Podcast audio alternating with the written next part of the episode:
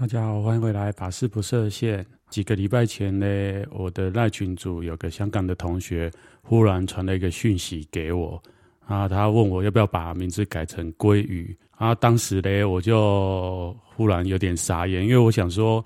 这位同学应该知道我是出家的法师，那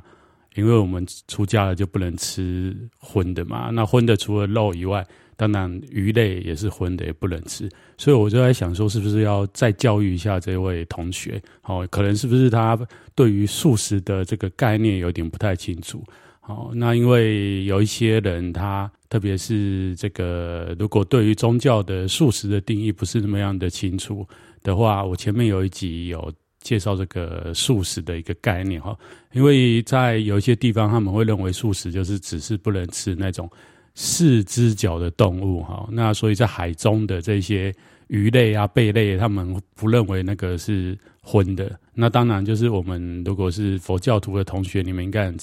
很清楚的知道，就是有生命的这个动物，反正是鱼类啊还是这个在路上啊还是天空飞的这些，我们基本上汉传佛教的出家人都不吃。所以刹那呢，我就想了一下，不过还好平常就是有很认真的在修行，所以呢一时之间也没有回这个同学就是要再教育他，当然就没有了。那我只是后来想一想，我出家了以后，因为一般我们汉传佛教出家人都会自称说我是释某某这个释就是释迦牟尼佛的释释某某，例如是小禅就是释小禅这样子。那我就在想说，那如果真的要改名的话，我应该改是不是是不是这个听起来可能会比较搞笑一点，而且不较容易被认出来。那这个曝光度也可能也会因为改了这个名字而水涨船高。那我就跟他讲说我应该要改成是不是啊这样子，不是是鲑鱼当然可能在当下就是很直觉这样回应这个同学。那事后我想想应该同学会这样跟我讲，应该不是空穴来风啦，应该是有发生一些事情。后来没错没多久就是台湾的这个鲑鱼之乱呢，就是非常的红到这个世界各地去，就是除了说华人这个台湾啊香港啊乃至这个中国大陆或新加坡的同学可能都会看台湾的新闻嘛，就会看到这个觉得有一点可笑但是又不知该怎么做评论的这个讯息。那像日本韩国他们都大肆的报道，那像泰国我看到有 YouTuber 在泰国他也是在路上做访问，那特别是就是这个欧美国家他们几大报都有报道台湾的这个鲑鱼之乱。那这件事情当然很多人后来就有很多评论了，包括台湾这边的很多这种新闻啊还是这种评论家就出来讲很多，就是说现在台湾年轻人的这个价值观实在是很不可取之类的。然后当然也有另一派的人就跳出来捍卫他们追求自己姓名有自主权嘛那这部分的话就是有很多的评论，有兴趣的人可以去 Google 一下那对小禅我来讲呢我的想法比较简单啦那当然就是名字在东方的世界一直都被认为说是一个很重要的 symbol 或 identity 怎么说呢，就是说因为我们的名字应该也不止东方世界就是放诸四海，就是所有世界上这个人的名字通常都是我们的父母亲帮我们取的那去看一下历史来讲说像西方也是一样，就是他的名字一定是有一些比较大的家族他有固定的名字或者是姓也好，他出生的时候就会被赋予这样的一个符号，那这个符号当然就是跟随了他一辈子那在东方更不用讲，特别是像华人有所谓这个宗族的概念或者是辈分的概念，所以有一些同学他的名字当中可能中间的某一个字就是同一辈的都会用同样的字，所以这个东西在我们的传统的价值或是观念里面是一个很重要的身份的代表也好或是元素。所以当今天这个你长大了，然后因为台湾的法令就是每个人可以改名字3次，那你因为一些原因去改名，以法律上来讲并没有限制。那不过这一次的这个事件呢，也让这个台湾的政府官员出来呼吁说不要浪费社会资源。那这一点我是觉得比较，个人是觉得有一点该怎么讲，就是觉得这些官员的立场也有点怪怪的，就是说如果说这个台湾政府方面或者是我们的这个立法这些政务立法委员们觉得说这样子是不妥的，那这个法令当时在修改的时候一定是有经过很多讨论或者是什么样的因缘才改成这样，那改了以后呢就是又限制人民说因为你这个改了这个什么鲑鱼的名字很不恰当然后浪费社会资源，你改完以后你也不可能用一辈子嘛，所以很多这个年轻的一代的同学他改了这个名字以后可能用完这一波他就又再改回来当然有少数的人好像就是没有办法，但是后来又有律师跳出来说还是可以再，就算用完3次还是可以用特殊的方式再把它改回比较正常的名字。那不管怎么样，就是说政府的法令既然就是赋予人民自由可以去改名字，那这个人只要成年的符合他自己可以做主他去改名字，当然他可能要承受家族的压力或者是同侪的压力，还是台湾社会大众还是全世界人可能他今天如果出国然后人家就是要看他 passport， 然后 passport 就一定就是要跟身份证是一样的嘛，那他就势不一定要去改他的名字，那出去可能人家看到你怎么叫国语可能就是会笑你你这个就是你自己要承担的嘛那题外话，那就是回到说如果是觉得不妥的话，我个人认为啦，就是我们的立法机关或者是我们的这个委员们或者是一些民意代表，你们可以去再立法就是说改名字一定要有特殊的办法还是怎么样那其实关于改名这件事情呢，在宗教里面好早或者是说很早以前就碰过类似的问题了啦那等一下我后面会再跟大家讲，就先回来到说台湾这个鲑鱼之乱，我就想起来说其实台湾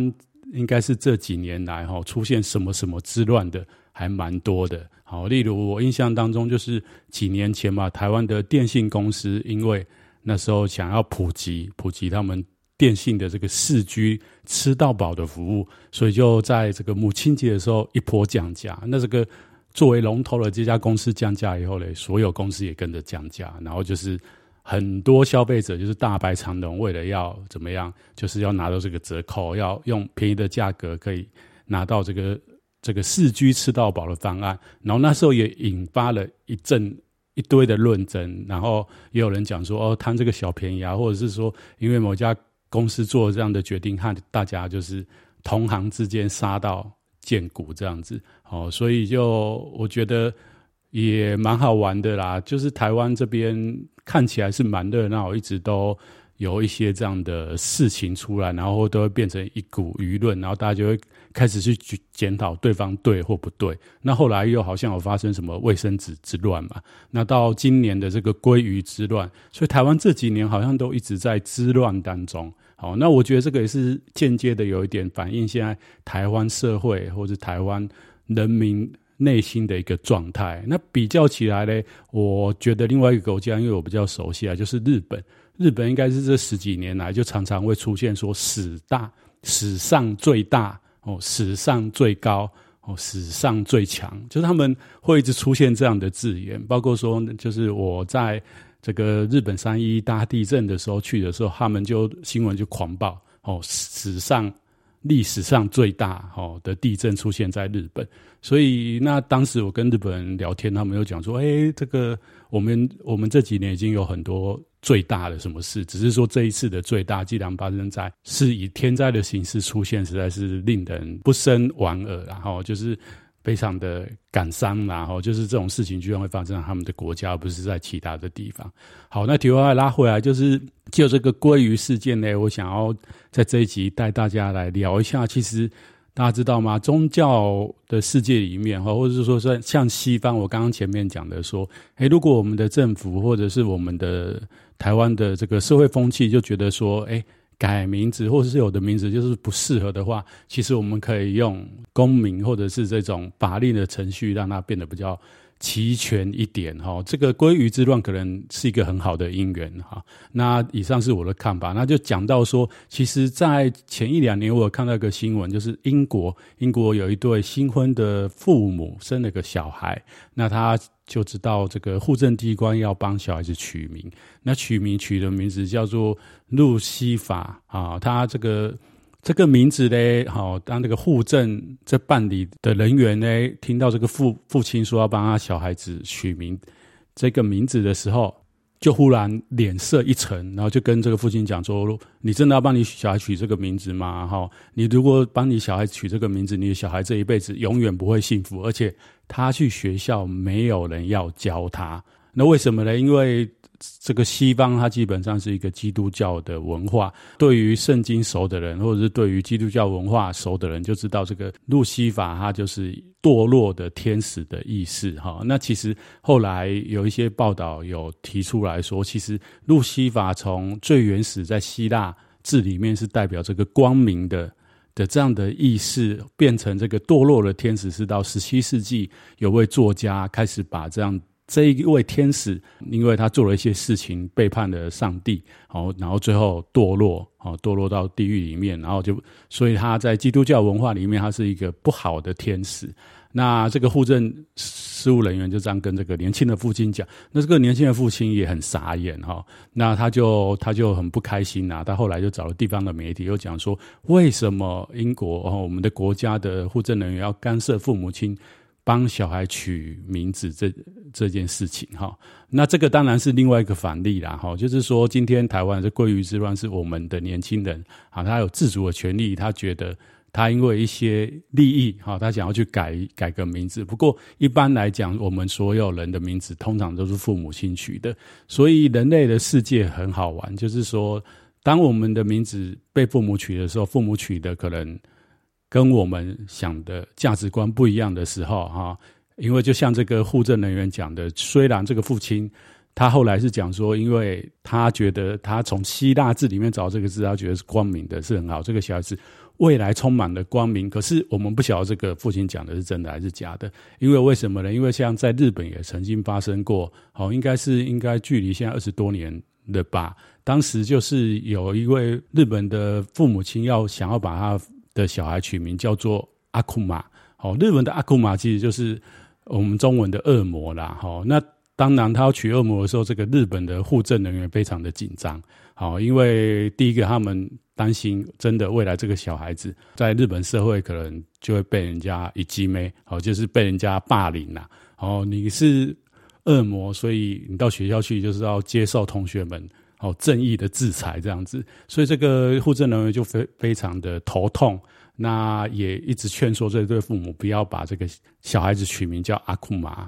那后来是怎么样呢？后来就是大家知道日文的发音非常的多，它的汉字写的也不一样，所以后来虽然发音一样，但是它的汉字是不一样，就用这种方式改变。那后来日本也有发生过，那个父母亲把自己的小孩取名叫什么宝可梦啊，或者是什么王子大人啊，公主大人啊，这些事情好像放诸东西方都是有一些父母怪怪的，把自己的小孩取的名字很奇怪。那话说回来，这个名字这件事情在我们这个世界真的就是一个人身份的代表，或是一个价值观的呈现，这样的一件事情在宗教世界里面怎么看呢？刚刚前面有讲的就是这个西方的世界里面，可能对于这个基督教比较熟悉的朋友都会知道，你们在圣经里面有一些人的名字可能对于这个基督教文化来讲就是非常的不适合。那刚刚我前面讲的就是像德国或是纽西兰，他们国家的政府就是明文规定你不能把小孩子取名叫这个。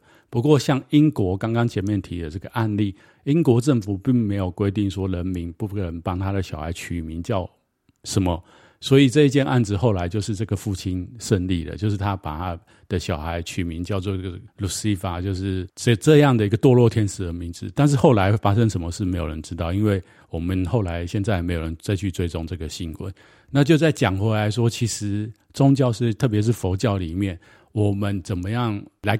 有受过皈依的人都会拿到一个所谓的法名，还有就是出家人，其实在我们还没出家之前，我们一般来讲我们的名字就像小禅来讲，我的名字也不是某小禅，这个某就是我的姓，然后我出生的时候也不是叫这个。那来出家以后，一般来讲就是帮我们剃度的师父会给我们所谓的法名。那在佛教，如果对佛教历史比较有研究的人会知道说，其实这个法名的由来呢，不是现在才有，就是已经有一段时间了。那如果一直回推到最早就是释迦牟尼佛出现在这个世界上的时候，那时候在印度修行得道以后，开始去收弟子，然后开始去推广他的法的时候，其实那时候佛陀他有讲他收的弟子，他的弟子我们现在从佛经里面看到，例如什么舍利佛、摩诃迦叶、阿难，他们其实就是用他们在家的名字。所以当时佛陀并没有给跟着他修行的这些出家弟子一个所谓我们现在认知的这个 Dharma name， 就是所谓的法名。那到什么时候开始会有这个法名出现呢？以汉传佛教来讲，其实大家如果对于汉传佛教经典有一点认识的话，会知道汉传佛教第一个就是华人出家为生的，就是这个朱士行跟演佛道。那另外一个有很有名的就叫安世高。那其实安世高呢，这个安就是当时他来自的地方，他来自的地方就是安息国，就是现在伊朗西北这个地方。他是当时那个地方的政治是安息帝国，所以当时从这个中亚来的僧人，通常他都会冠上他所在地方的这个国家的一个名字，像我讲的这个安世高以外，还有像什么竺法护、竺熟兰，那他们就是竺，就是来自天竺，也就是来自印度。那另外还有从月支来的，就是支某某，例如什么支娄迦谦啊、支谦啊什么。然后还有从康居国来，就是康某某，像是康僧会啊。所以最早这个僧人不管是从中亚来的、从印度来的到中国，我们称呼他通常就是会冠上他的某个国家，然后在后面加上他的，我们现在也不清楚到底是他出家以后他剃度师父给他的名字，还是他本来在那个国家他就叫这个名字，然后他把它翻成中文就变成竺法护，类似这样子。那在中国这一边，我们的出家人什么时候就是像我前面节目一开始讲的，我们自称是释某某，释就是世尊的释，其实就是到这个东晋有一位法师叫做道安法师，当时他就讲说，有世姓出家，无复本姓，但言沙门世子，所以然者，身有我身，成有法尘，其由四大河，皆由阿耨达持出。这个非常的老口，简单的翻译成白话文就是说，当时在印度跟佛陀出家，其实他就是用他本名。那因为世尊当时在印度，其实到现在都一样，印度的这个种姓制度非常的发达，那从他这个种姓制度里面，其实是会限制人非常多的事情。跟着佛陀出家，佛陀就说，你们就是用你们的名字，但是你们不要，印度的文化里面就是这个世姓，就是看到这个人他会先知道他是哪个种姓人，然后因为这样子就有种种的不平等，所以用名字来讲，基本上不管哪个姓，不同的种姓其实都是会给他们小孩名字的，那这个名字其实是看不出来是哪个种姓的，所以成为世尊的弟子的时候，其实是世尊就说你是用本来的名字。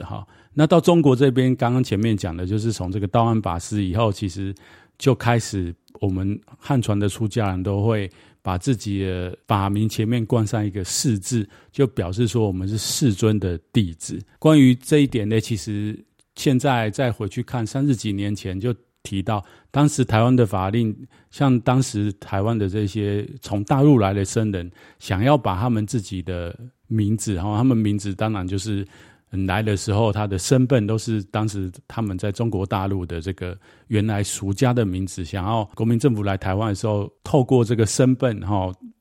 包括说将台湾曾经是日治时代统治过，然后但是是汉人，或者是原住民的人，要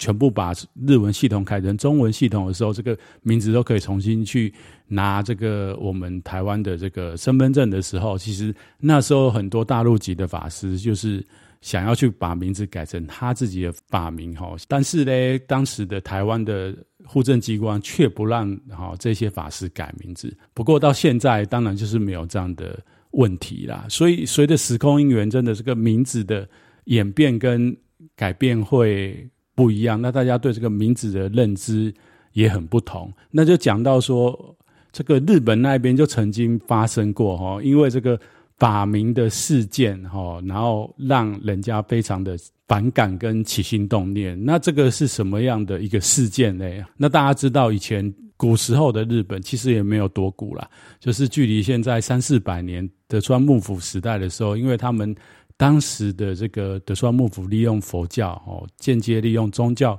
来控制他们人民在他们日本国内的迁徙或是居住的一个状态，所以他们日本人一出生的时候就是要到他们附近的寺院去皈依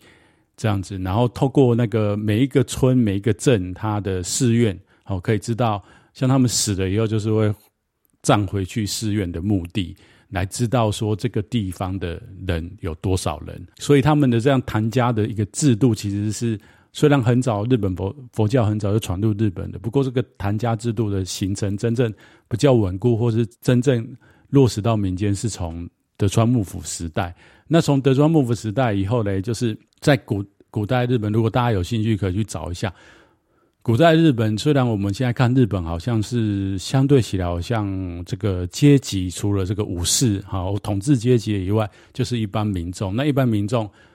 可能从事各行各业，那各行各业的身份可能在他们的日本社会里面好像是蛮平衡蛮平均的，不像是中国。怎么讲呢？因为中国怎么样，万般皆下品唯有读书高中国人就是一出生就被教育我们就是要读书受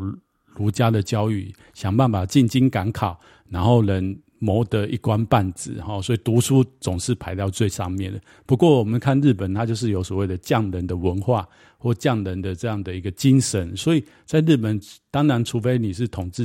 治阶级或者是这些武士们那不然以前日本的古时候封建社会的时候，其实是一般的职业都是平等的，唯独有一个职业就是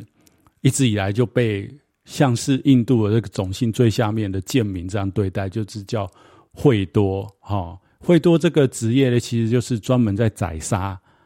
这个就是就是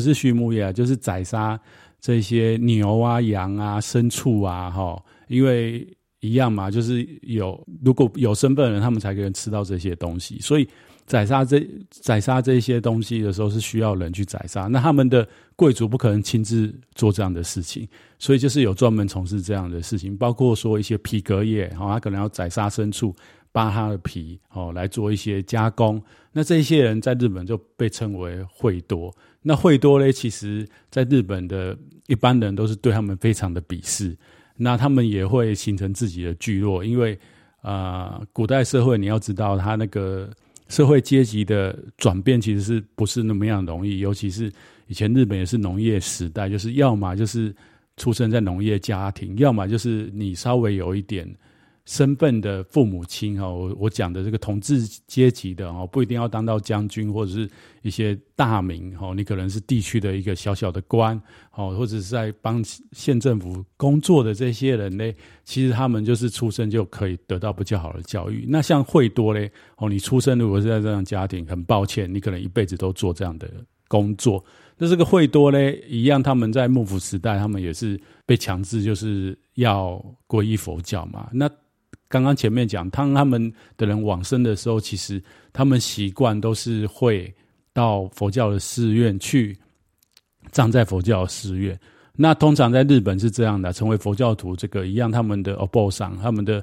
佛教宗教师呢，就是会给信众一个所谓的戒名，所谓戒名其实就相当于我们的法名嘛，因为我们皈依了以后就会要受戒。这个日本的这个戒名之乱呢，我把它称为戒名之乱，就是这一些会多的小孩后来当然到明治维新之后一直到现在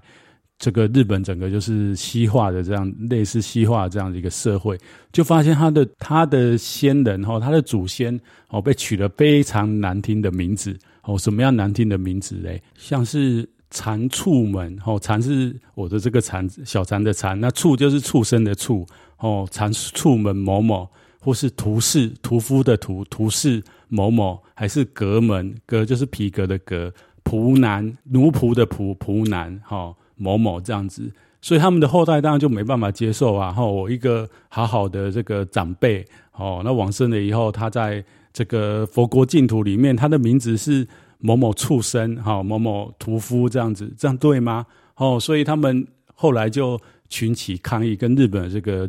佛教的僧团抗议。那这件事情当然后来就是被日本佛教僧团受到重视，就是他们有一个证明的活动。所谓证明的活动就是说，其实当时的这样一个社会环境造成这样子，那其实这件事情在现在这个社会是不对的，所以我们也应该要替我们前面的做这些事情来道歉，所以要帮他们把这个名字改为比较好听的。所以其实在宗教世界里面也有因为名字让人家非常起心动念，跟有很多值得探讨的部分。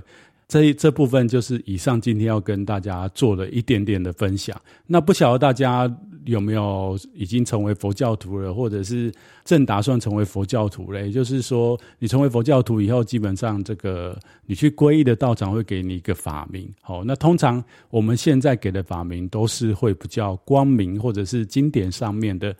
例如这个我的这个禅啊，或者是觉悟的觉啊，反正有很多这样子很好的名字。那不过呢，有的时候可能是你去皈依的道场，它的这个辈分因为每个道场它都有不同的辈分，那辈分里面呢，如果给的字不好的话可能念起来就不是那么样的好听。那这时候你要不要去跟你的出家，不是你的出家你皈依的道场，跟这个皈依的道场说，我的这个名字很不好听啊，你帮我改一个名字嘞。我个人觉得其实不太需要，就是说他会给你这个名字可能会有一些因缘，那大家可以好好去体验一下为什么你会得到这样一个法名。那我想那个帮你取这个法名的法师应该也是无心的啦，那他也不是故意会给你取一个谐音听起来就很奇怪的法名。那以上是这一集想要跟大家做的分享，那么我们就下一集见咯。